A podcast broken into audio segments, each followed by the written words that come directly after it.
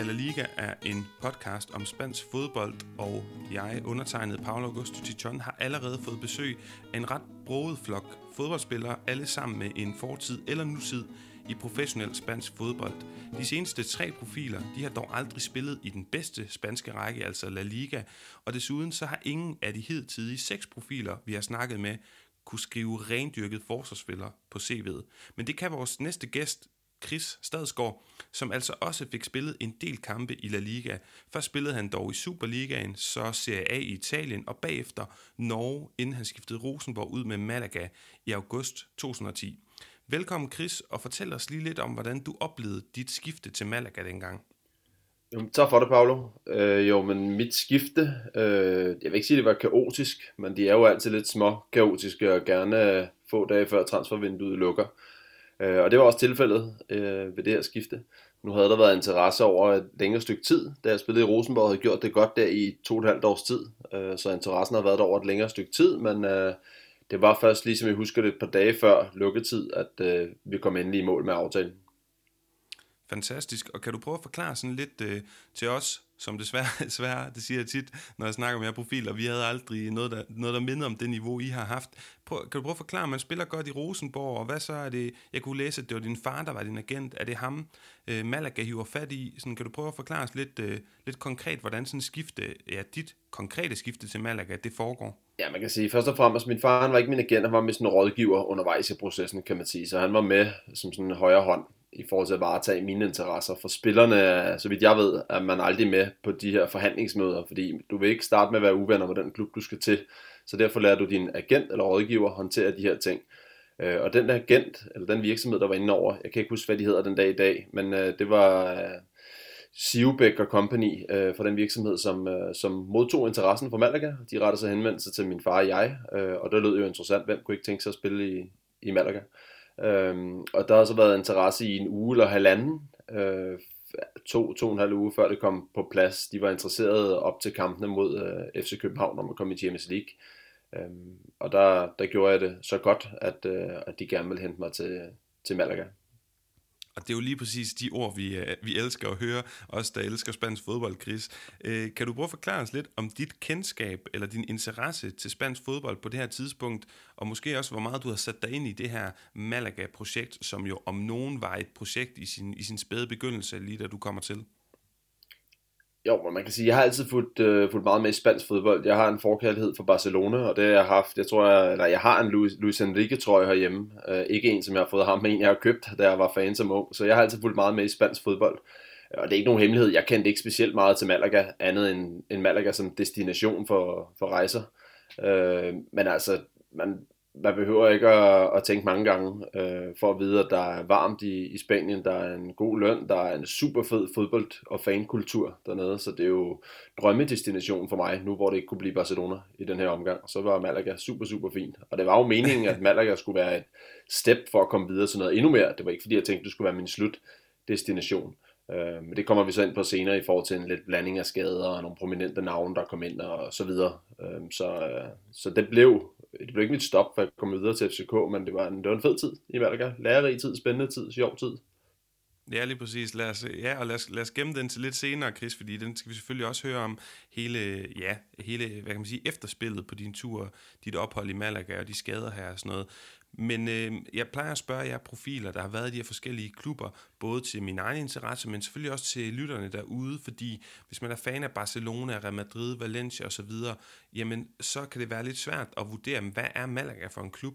Jeg har selv boet og arbejdet som, øh, som sportsjournalist lidt uden for Malaga og har, har været mange gange på La Rosaleda, men for dig, som har, har betrådt det der græstæppe så mange gange, kan du ikke prøve at sætte nogle ord på, Ja, hvordan vil du definere Malaga som klub? Øh, hvordan skiller den sig ud? Jeg tænker ikke lige umiddelbart, at det for eksempel er din klassiske arbejderklub, og det er måske heller ikke sådan en, altså det er jo heller ikke en, en stor traditionsklub, øh, men, men, men dine egne ord på, hvad er det her for en klub? Jamen, det er egentlig meget rammende, de ting, du siger, i forhold til, hvad jeg også selv tænker. Fordi nu, hvor du stillede mig spørgsmålet på forhånd, jeg ville gerne vide, hvad det drejede sig om podcasten, så jeg bare lige kunne tænke lidt nogle tanker omkring, hvad man egentlig skulle svare, så jeg ikke bare sidder og svarer past det hele. Øh, og jeg tænkte også selv, at jeg kan vide, om Malaga er en arbejderklub, eller hvad det egentlig er for en klub, fordi når man sådan det er ikke fordi, du ikke kan være en begejstret og lojal fan, uden at være fra arbejderklassen. Det kan du godt, men man har jo en tendens til at sige, at arbejderklassen måske lige giver den en tand ekstra på, på lægterne. Og når jeg tænker på Malaga, så ser jeg det lidt som sådan en, en Dortmund Light udgave. Det er ikke fordi, der er den her gule eller blåhvide mur, som det så er dernede, men de er bare meget lojale, og de er meget på, de er meget intense, og de er virkelig fans, hvor at i Danmark, der har vi jo den her jantelov, som gør, at man kan godt være fan, men til en vis grad, men det er det ligeglade med i Spanien, der er det all in på at være fan af der fodboldspiller, fordi det er det, man virkelig drømmer om på at blive. Øhm, så det var, det var nogle intense fans, der var i Spanien, der var tryk på, når, når vi spillede hjemme på La Rosaleda. Mm, og fantastisk stadion. Jeg tror også, jeg, jeg, jeg, jeg, har, jeg har haft en, en, en snak med John Lauritsen, som udkommer øh, senere her i podcasten, og han var jo også lige et år eller to i Malaga, og vi, vi snakkede også begge to nærmest drømmede os her i de her pandemitider tilbage til La Rosaleda, og den der bjergudsigt, og du kan se Middelhavet og så videre. Det er, øh, det er fantastisk. Men, men Chris, lad os prøve at, at gå lidt ned i, du lander der i sommeren 2010, og så spiller du først og fremmest den her 10-11 sæson, og ret kort ind i den, der får I jo en trænerfyring, et trænerskifte. Ingen andre end Pellegrini, den nuværende Real Betis træner, I får, som jo øh, skifter til jer, men kort tid, et par måneder forinden, var blevet fyret fra selveste Real Madrid, hvor han leverede en, ja, en, øh, jeg kan godt kalde det en lidt ambivalent sæson, men i ligaen tror jeg, han fik 96 point med det her Real Madrid-hold. En kæmpe trænerskikkelse i spansk fodbold på det tidspunkt, og også efterfølgende. Øh, hvordan oplevede du lige pludselig at, at skulle have ham som træner efter ikke særlig lang tid? Jamen, jeg var godt klar over, at det var et stort navn, der kom ind, og jeg var også spændt på at se, hvad han kunne tilføre holdet. Han havde jo fået nogle midler til at forstærke holdet, men han har ikke fået ubegrænsede midler i første omgang. Jeg tror godt lige, Scheiken, Altani og så videre ville godt lige se, øh, hvorvidt han kunne føre det med begrænsede midler, for derefter at lukke lidt mere op for, for posen. Øh, Øh, men en, en dygtig træner, men når det, så, når det så er sagt, man tænker ikke rigtig over det, at man får et stort navn ind som træner, for man er jo fodboldspiller, og han er træner, og det er jo i princippet ligesom alle andre, så det er ikke fordi, man er benovet over det at Pellegrini, der kommer ind. Man er mere bare spændt på at se, hvad han kan tilføre holdet, og hvorfor han har gjort det så godt i de klubber, han har været i tidligere. Øh, og der var der også nogle ting, nu er det sådan lidt nørdet og teknisk, men der var nogle ting omkring forsvarsspillet, blandt andet, hvor at at det er jo lidt forskelligt fra forsvarsspiller til forsvarsspiller i en fireparkæde eller femparkæde, treparkæde, hvad det nu er, hvor højt man vil stå. Men der havde han nogle klare regler omkring, hvornår man måtte falde ind i feltet. Der var noget omkring, at man skulle følge boldholder, men man måtte først passere feltet, når han passerede feltet. For så var der sådan en indbyrdes eller intern forståelse om, hvor man skulle stå placeret, øh, så man skabte mest mulig rum for keeperen til at kunne komme frem, men også hvornår man måtte falde ind i feltet og forsvare det. Det er jo lidt svært at hætte den ind og sparke den ind uden for feltet.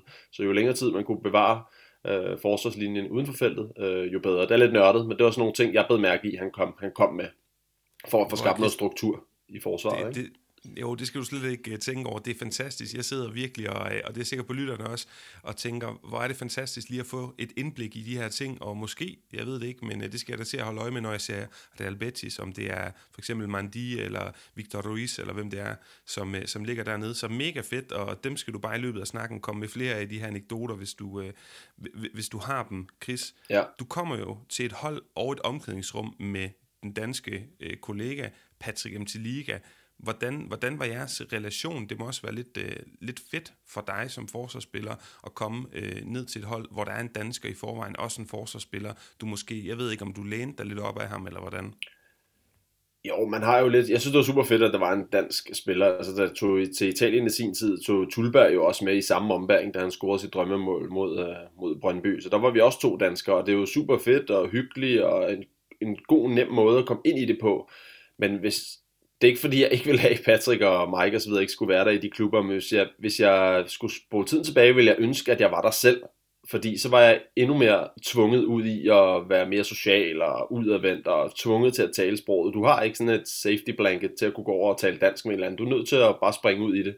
Og det var ikke fordi, altså jeg er ret god sproglig, øh, så jeg lærte både italiensk og jeg lærte også spansk rigtig godt, kan jeg også tale det lidt øh, den dag i dag.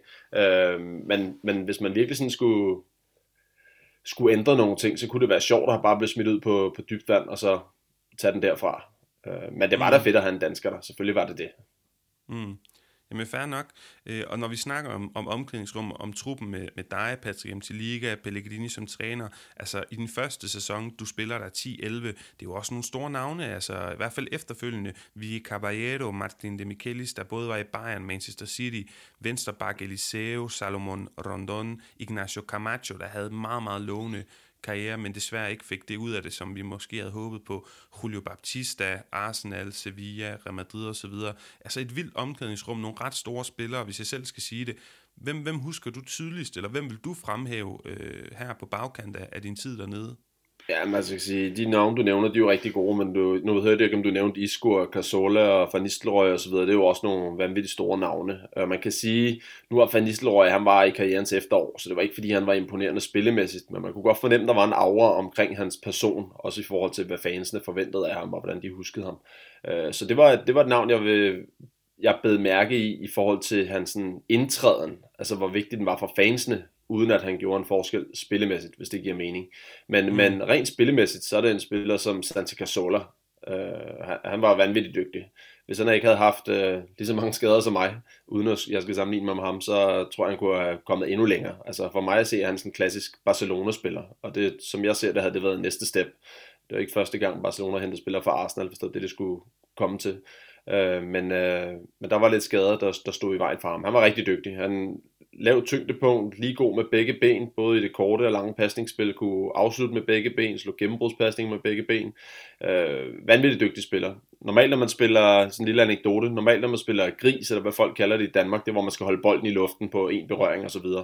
Øh, der spillede vi altid om opvarmning, så var det med tvungen to berøring, og man må godt lave dræbere til hinanden. Det vil sige, man må godt tyre den over til en, den skulle bare være under knæhøjde.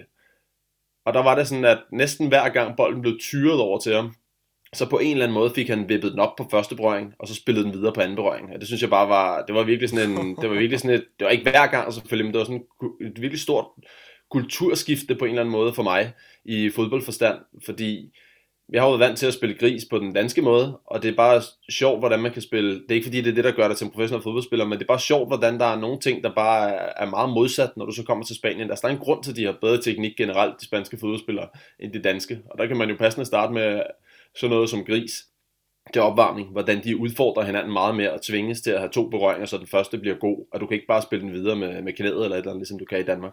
Øh, og det synes jeg bare var, det var, det var også noget, jeg tænkte meget over faktisk, øh, at det var jo en god måde at gøre det på. Mm. Jamen, og, og der er en grund til, at jeg ikke havde fremhævet dem, fordi at, at de kommer jo først, øh, så vidt jeg ligesom kan se, så kommer de først øh, sæsonen efter, altså når du har spillet dig en sæson. Ja. Øh, men nu er du ved dem, og du har jo, altså, udover det, jeg lige nævnte, du siger det selv, Isco, Cazorla, øh, Van Nistelrooy, jeg også Joaquin, som jo er en, en, en legende i spansk fodbold, Nacho Monreal, som nu er i Real Sociedad. Øh, og jeg synes næsten, at, øh, at det kunne være lidt fedt, og lige gå, gå nogle af dem igennem. Altså for det første, nu nævner du Casola, Isco, ham når du lige at, at være i trup med i en, i en halv sæsons tid, men det er jo inden han virkelig får det kæmpe store gennembrud, sådan som jeg husker det. Men kan du huske, at du kiggede på ham der og sagde, der er der måske lidt en Casola light over ham? Ja, og netop en light udgave, vil jeg sige. Altså nu er Isco en langt bedre spiller, end jeg nogensinde øh, har været eller kommer til at blive. Øh, så det er ikke fordi, at jeg vil, vil forklejne ham. Men han var meget nemmere at dække op, fordi han var lidt langsommere, hvis ikke lige så langsom som Casola, men han var også meget etbenet. Altså han var rigtig, rigtig dygtig, så forstå mig ret, men øh, han var bare så etbenet, at når han pludselig vendte over mod sit venstre ben, så var du ikke lige så alert i dit forsvarsspil, som du var, uanset hvor Casola han vendte hen. Og der synes jeg også, at han, altså det med, at han kunne slå en, øh, en genbrugspasning med begge ben, og han kunne slå den lange aflevering med begge ben, det gjorde bare, at du var nødt til hele tiden at være alert, når Casola havde bolden. Det var du ikke altid nødt til, når Isco havde den. Det kom an på, hvordan man lagde presset på hvilket ben han vendte ud til og så videre. Mm. Du må godt lade, du må godt lade Isco skyde på mål med venstre. Det scorer han højst sandsynligt ikke af, det kan du ikke gøre med Casola. Og det var den væsentlige forskel, der var på de to. Det var etbenethed kontra tobenethed, vil jeg sige. Mm, fedt. Og hvad med, hvad med Joaquin? Altså, han er jo kendt i, i spansk fodbold for at være den her altså meget chistoso. Han, er, han fortæller rigtig mange jokes. Øh, meget, meget munter fyr, og, og bare hele tiden beriger folk med sine jokes. Øh, er det også den der mundre type, du kan huske fra omklædningsrummet? Ja, det vil jeg sige. Uh, nu er det ikke fordi, jeg stod og forstod alt det spanske slang. Det er det, der lidt af udfordringen ved at være i, i udlandet. Men uh, jeg havde det indtryk af også, det så jeg talte med ham og så videre. Han kunne godt lide at lave pranks og jokes på, på folk hele tiden. Bare godt humør og rigtig god indflydelse på, øh, på truppen og omklædningsrummet. Uh, så var han en rigtig klog spiller. Altså, han har jo mistet noget fart med alderen, men han har bare en rigtig god teknik. Han har også rigtig gode afleveringer, gode indlæg, og så var han rigtig klog i forhold til at positionere sig de rette steder. Rigtig dygtig spiller. Det var som om det hele gik op i en øh, højere enhed for holdet. Øh, at mange peakede på, det, på samme tidspunkt. Mm. Ja, og Chris, jeg har desværre ikke Joaquins nummer, men altså, jeg kan ligesom, jeg kan, jeg kan ligesom bringe en anekdote omkring ham. Det er ikke en joke, det er faktisk en virkelig ting, han, han fortæller om, at uh, da han var barn, så blev han, uh, han blev ammet af sin mor rigtig, rigtig længe tid. Jeg ved ikke, om du har hørt om den her. Nej. Faktisk op i 6-7 års alderen blev han stadig ammet, så han fortæller sådan helt ærligt og, og, og sådan passioneret, men også, det er jo meget mærkværdigt om, hvordan han, kommer her fra Sevilla, der er så varmt, det er et af de varmeste steder i hele Spanien, så om sommeren, når folk nærmest dejsede om af varme, så spillede han fodbold som 6-7-årig med sine venner, og når der så var vandpause, fordi de var ved at dejse om, jamen så hans kammerater, de løb hen og, og drak vand, og så løb han hen til sin mor og blev ammet som, som, øh, som 6-årig, så altså en vanvittig speciel øh, fyr, ham her, Joaquin. Ja, det lyder lidt voldsomt. men, øh, men okay, øh, og så lige forsvarsspillerne, altså Nacho Monreal, du, øh, du spillede sammen med, og som jeg også nævnte før, er både Demichelis og ja, Eliseo og så videre. Er der nogen af dem, hvor du tænkte, hold da op, øh, ham der øh, var jeg virkelig inspireret af, eller imponeret af, eller vi havde det fedt, øh, vi havde en fed kommunikation i, i, i defensiven på banen? Jamen, det er lidt sjovt. Nu lyder jeg som sådan en gammel, bitter forsvarsspiller, fordi jeg har været lidt ind og ude af holdet. Startede meget ind i starten og kom lidt ud til sidst, og endte som at skifte til FCK. Men der er faktisk ikke nogen rigtige forsvarsspillerne ud over Monreal, som jeg sådan var vildt imponeret af. Altså både Wellington, Demichelis, Jesus Gammes, jeg synes, de var, de var ikke dårlige overhovedet, men det var ikke nogen, hvor jeg, det faldt mig i øjnene. Hold da op, de er dygtige, dem kan jeg lære meget af. Det synes jeg ikke. Men sådan en som Monreal, jeg ved ikke, hvad hans spidskompetencer er, udover at han bare var, altså, han var sådan grundig, koncentreret i alt, hvad han foretog sig, og meget sådan intens i sit spil. Øh, altså, stor løbestyrke, øh, god fart på de første meter og så videre. Men det er ikke fordi, jeg sådan ser, at han var vanvittig hurtig, eller han var vanvittig teknisk. Han var bare sådan over middel til, til det hele, øh, vil jeg sige. Sådan en dygtig vensterbak. Det er nok den af forsvarsspillerne, der, der gjorde det bedst, vil jeg sige. Mm.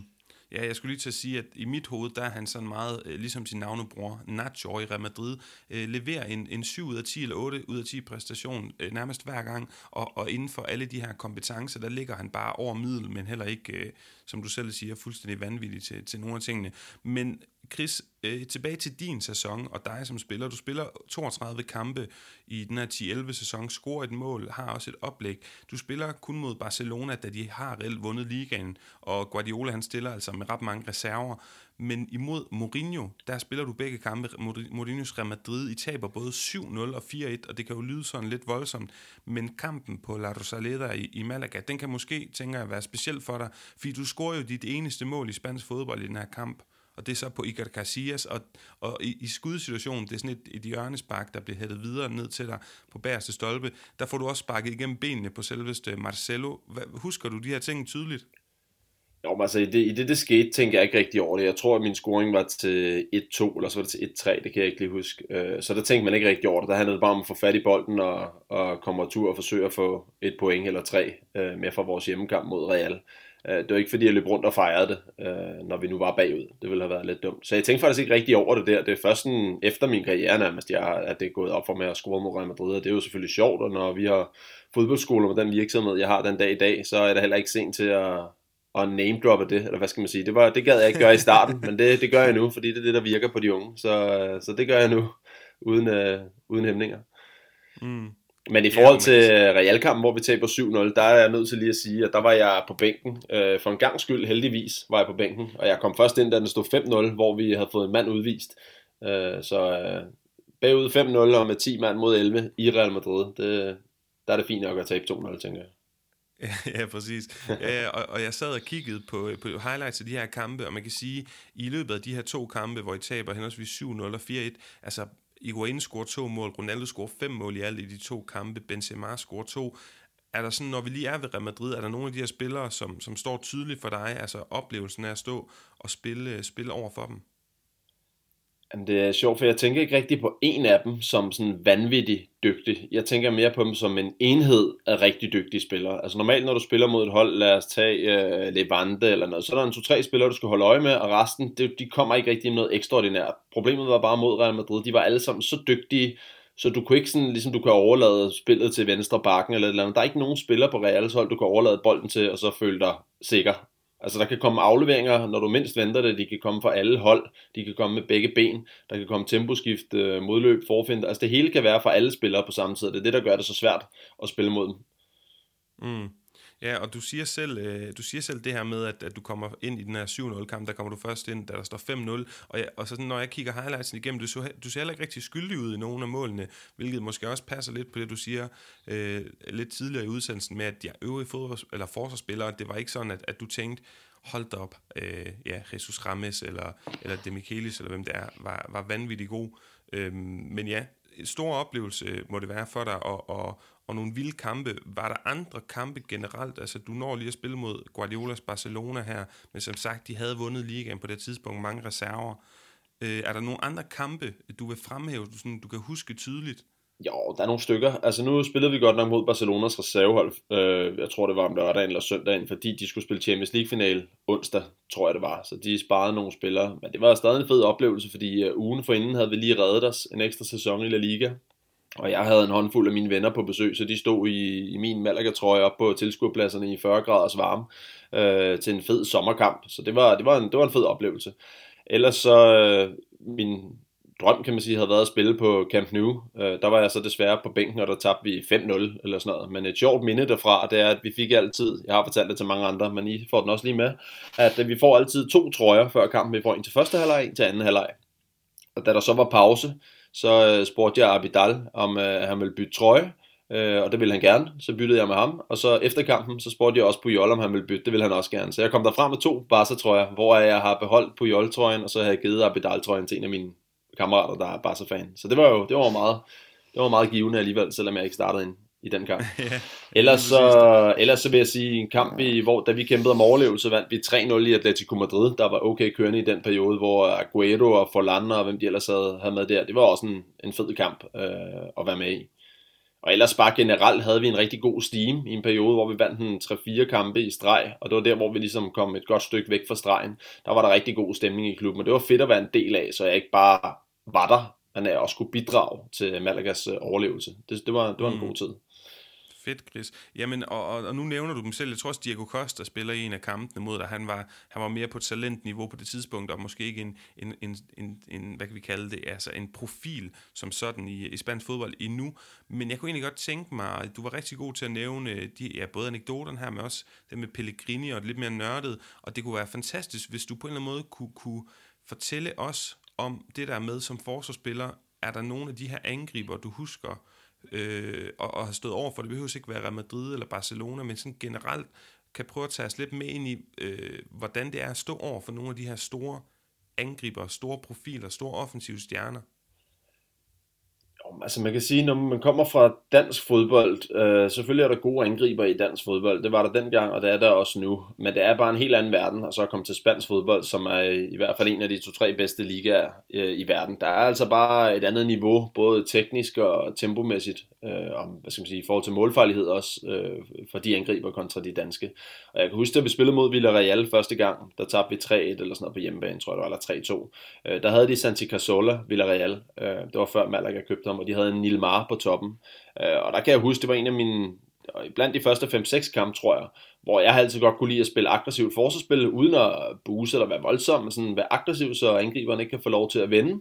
Øh, og så stolede jeg på min fart, så hvis nu at de lavede en forfinde og kørte dybt, så kunne jeg godt nå at hente dem igen. Øh, og det var jeg jo vant til at stole på, men der kunne jeg godt fornemme, første gang jeg ligesom prøvede at, at presse op på Nilmar, der havde ham og Santi Cazorla ligesom en indbyrdes forståelse om, at han skulle trække mig med, og så skulle han køre dybt. Og problemet var så bare, at den aflevering, der kommer fra Casola, den ligger også knivskarpt. Så det var kun lige med nød og næppe, jeg nåede retur at få blokeret, så han ikke øh, fik scoret på mig der. Og der, var, der, der gik det op for mig, at jeg skal lige, sådan, jeg skal lige skrue 10% ned for min, for min lyst til at bryde bolden og læse spillet. Og der var jeg nødt til at være lidt mere øh, afventende, alt efter hvem jeg, jeg spillede mod. Så der, den, den kan jeg tydeligt huske, øh, den kamp mod, mod øh, Villarreal. Mm, meget fascinerende at, at få et indblik i det her, Chris. Øh, nu kommer jeg lige pludselig til at tænke på, at, at uh, Sergio Ramos og Pepe har jo mange, i mange år haft sådan en fight med Diego Costa i spansk fodbold, og uden sammenligning i øvrigt, altså kan du huske, øh, kan du sætte os lidt ind i, nu siger du selv, at du var aggressiv, uh, forudsigelig i dit forsvarsspil, det er jo ikke det samme som at være voldelig eller noget som helst, men uh, var du typen, der, der kunne finde på at, du ved, lige nive lidt i underarm, eller sådan lige træde ind i, i hælene, eller var der måske nogle angriber, du husker, der, der, der også brugte lidt beskidte tricks på dig, som sådan nogle små infights i løbet af kampen, for at måske øh, fjerne di, di, din øh, koncentration, eller du gjorde det for at fjerne deres fokus? Nej, det synes jeg ikke rigtigt. Jeg synes egentlig ikke i spansk fodbold, det var sådan uh, decideret uh, voldeligt og svinsk. Det var mere klogt. Altså det er sådan, jeg vil betegne spansk fodbold, at de var gode til at, angriberne, midtbanespillerne var gode til at forsøge at, at lokke en ud i nogle, uh, nogle uh, meget lidt favorable situationer øh, i forhold til øh, de store angriber. For eksempel, der var øh, Llorente i Bilbao, og der var, øh, hvad hedder han, Negredo, der spillede i Sevilla, og der var Canute i Sevilla. De var rigtig gode til at få en lokket tæt på kroppen, og så ligesom placere deres arm sådan rundt om ryggen på en, hvor dommeren og linjevogterne ikke rigtig kunne se det, og så vende af på en. Og det var de rigtig gode til, og så, selvom de var store, havde de også en vis fart, så det var, det var ikke fordi, de løb fra en, men de kunne godt presse en i nogle øh, situationer på dybdebolden også, og så var de jo bare farlige på bærste stolpe, når der, når der kom indlæg. Så det var sådan mm. all round en fed udfordring at spille i, i den spanske liga, øh, og det var også ting, jeg kunne tage med mig videre senere hen i, i karrieren. Og Chris, øh, når jeg snakker med jer profiler, så, så spørger jeg ind til, om der var nogle spillere i spansk fodbold, I så op til, eller som I, I lod jer inspirere af særligt meget. Nogle, øh, for eksempel Jens Jønsson, han peger jo på Busquets, på Casemiro, Andrew Jules har snakket om, om Luka Modric, Iniesta osv., men der er også nogle spillere, for eksempel Reiko Legic, der siger, jamen øh, han, han har aldrig været typen, der på den måde har, har kigget på andre, han har mere kigget indad på sig selv. Havde du nogen forsvarsspillere i, øh, i din tid i spansk fodbold, hvor du tænkte, ham der, øh, den måde han gør det og det på, jamen det, det, det prøver jeg at lade mig inspirere af? Ja, man kan sige, i forhold til at se op til nogen, der er ikke rigtig nogen, jeg har set op til. Øh, sådan. Der har jeg altid stolet meget på mig selv og tænkt meget på mig selv i den her scene. Men derfor har jeg selvfølgelig stadig kigget på andre, hvordan de har gjort. Jeg har altid set meget video øh, af andre spillere, hvordan de griber tingene an. Øh, der er en spiller som Sergio Ramos for eksempel, synes jeg er meget interessant, fordi det er ikke fordi, han er vanvittigt hurtig, han er heller ikke langsom, men han er bare god i, sit, i sine positioneringer. Så han er god til at bryde spillet, og han er, han er aggressiv på de rigtige tidspunkter, og så er han rigtig, rigtig god på bolden.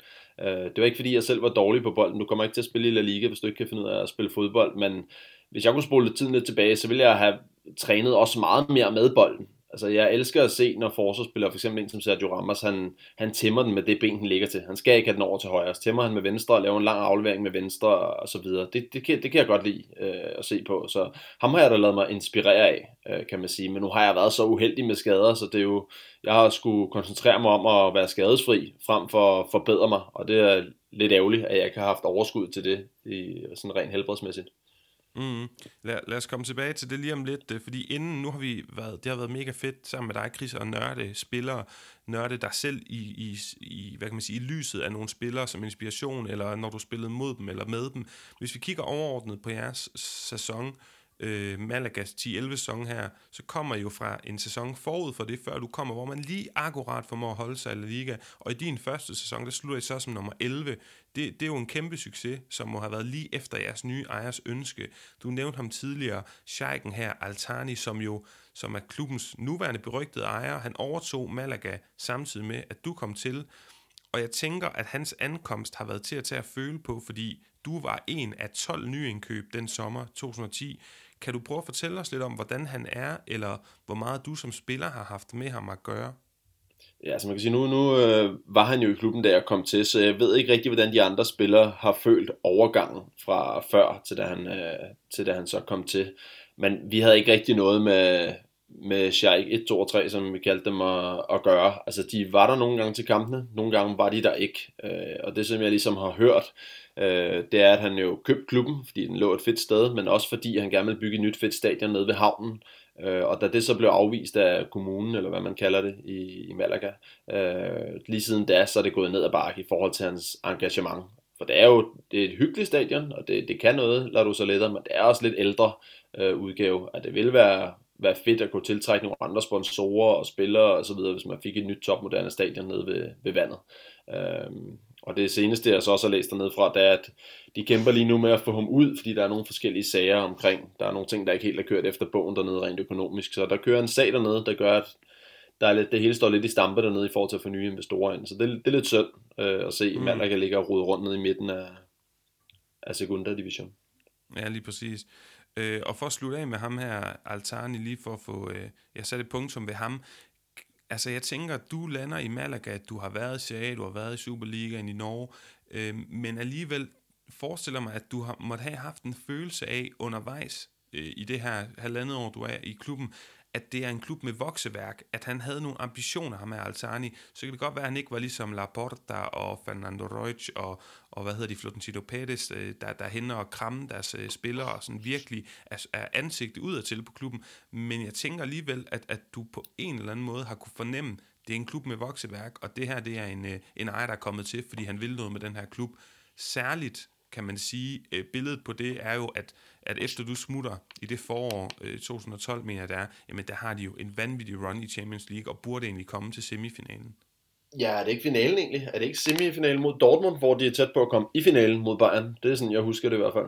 Det kan være, jeg jo, husker nej, forkert. semifinalen, der, der har Dortmund Real Madrid, så det er i kvartfinalen, men de var, øh, de var okay. tæt på at komme i semifinalen og skulle møde Real Madrid. Okay, fint nok. Ja, så husker du bedre, end jeg gør. Jo, man kunne godt mærke, at der var vokseværk i klubben. Det kunne man godt. Der var en anden interesse. Der var altid god interesse for Malaga som, som hold. Det var der, men der var endnu mere interesse fra pressens side af. Både den lokale presse og den landsdækkende presse, øh, da vi havde sæsonstart. Og man kan sige en, en lidt sjov anekdote i forhold til, hvordan man kunne mærke det, det var, at da jeg kom til klubben, så boede vi på et øh, lille, super fint hotel nede ved, ved stranden. Jeg tror, det var tre eller fire stjerner, hvor der delte vi værelser. Øh, det er meget normalt, man gør det, både for det sociale, men også for at klubben kan spare lidt penge osv.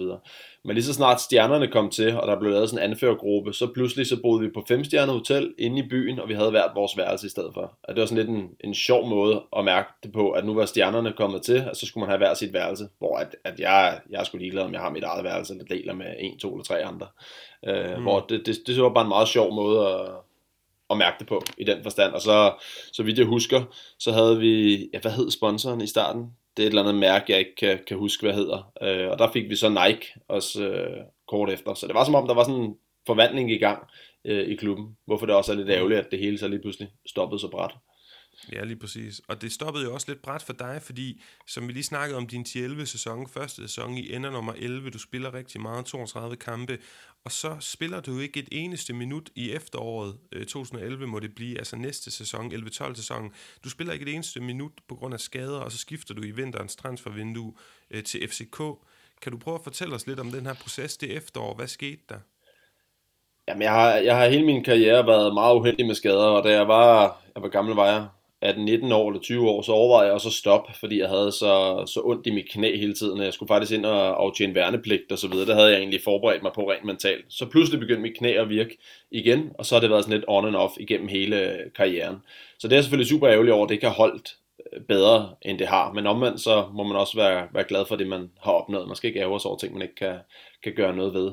Men det får at vende tilbage til det her med forsvarsdelen, hvorfor jeg var lidt inde og ude holdet. Det var selvfølgelig på grund af skader, det er den ene ting, og så er det også på grund af, at træneren så andre veje. Og man synes jo altid selv, at det er forkert. Om det så er forkert leg, det vil alle andre vurdere. Men i hvert fald i starten øh, af den nye sæson der under Pellegrini, der, var det, der kæmpede jeg med Wellington, øh, som havde været holdets anfører igennem lang tid, en lidt ældre brasilianer.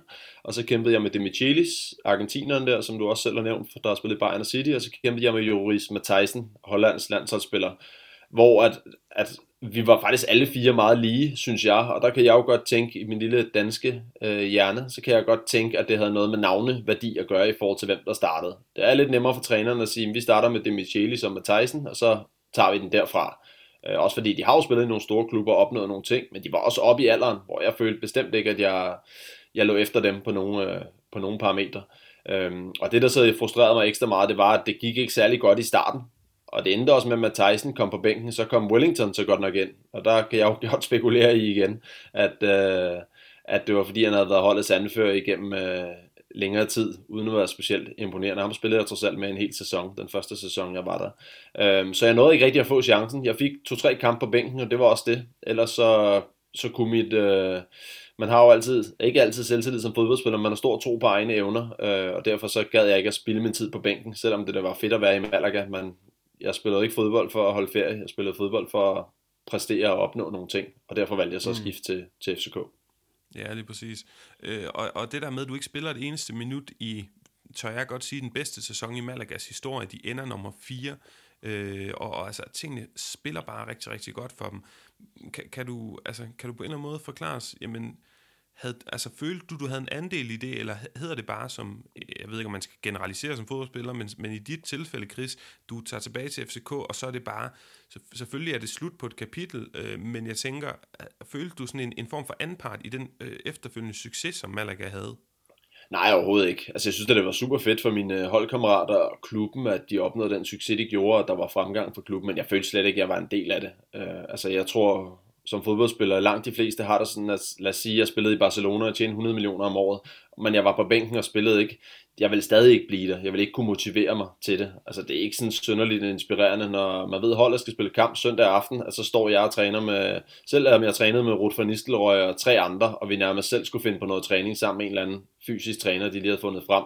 Det er bare ikke særlig inspirerende, og det er, altså, det bliver hurtigt dødssygt, og så ved jeg godt, der er mange derude, der tænker, at jeg kunne godt gå for en god løn og leve i solen osv., men det kan du bare ikke, fordi man er blevet professionel fodboldspiller, fordi man har et drive, og man har ambitioner, og man har drømme, så man kan ikke leve i den der øh, verden med, at man ikke bliver fundet god nok, øh, og får lov til at spille og vise sig frem.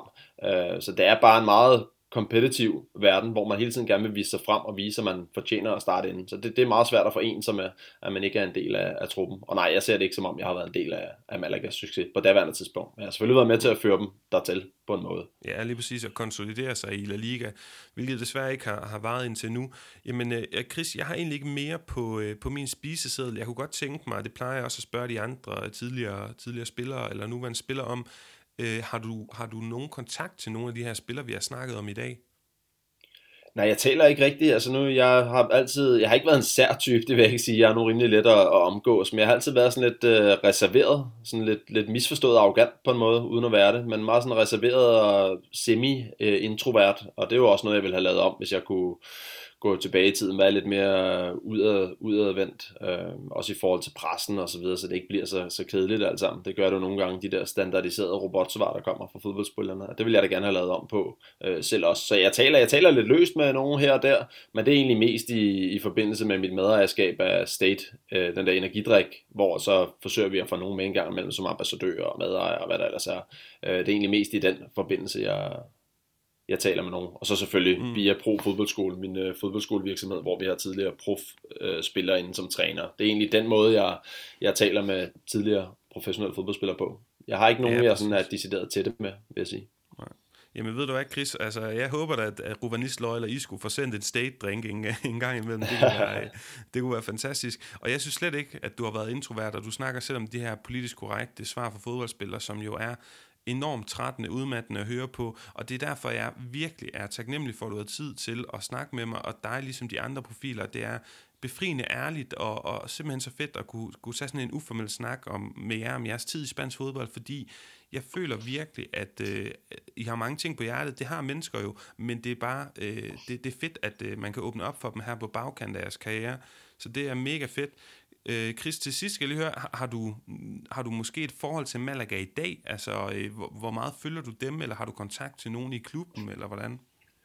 Jamen, jeg følger dem, jeg kender også ham, der er blevet sportsdirektør dernede. Ham, Manolo Gaspar, spillede jeg selv med i sin tid, øh, da jeg spillede i Malaga. Han er sportsdirektør dernede nu. Øh, så har vi også købt en lejlighed dernede, så vi kommer der øh, ikke ofte, men 4-6 gange om året, det er planen, vi skal derned. Der er jo godt vejr det meste af året, så nu kan jeg jo tage derned og, og slappe af, uden at skulle tænke på, at der er træning dagen efter. Øh, så jo, vi har da et forhold til, til, til Spanien, øh, Malaga. Det har vi da. Dejligt. Jamen, det er godt at høre, Chris. Øh, men så tror jeg egentlig bare, at jeg vil runde af og sige tusind tak til lytterne, fordi at de lyttede med. Jeg bliver også nødt til at sige tak til vores øh, faste lytter, Patrick Hoff Sonne, fordi altså ikke nok med, at han kender dig og har sat, øh, sat den her aftale op, så har han også gjort det med René Hansen, som spillede i Las Palmas i 80'erne. Og det er som om, at øh, Patrick, at du simpelthen kender alle, alle der, der før har spillet i spansk fodbold, så tak til ham. Og selvfølgelig til sidst, tusind tak til dig, Chris, fordi du har tid til at, at være med og fortælle os om de her ting. Det har virkelig været en fornøjelse at, at snakke med dig og høre om din tid i Malaga. Jamen, det var så let. Jamen, øh, tak for det, og vi lyttes ved næste gang.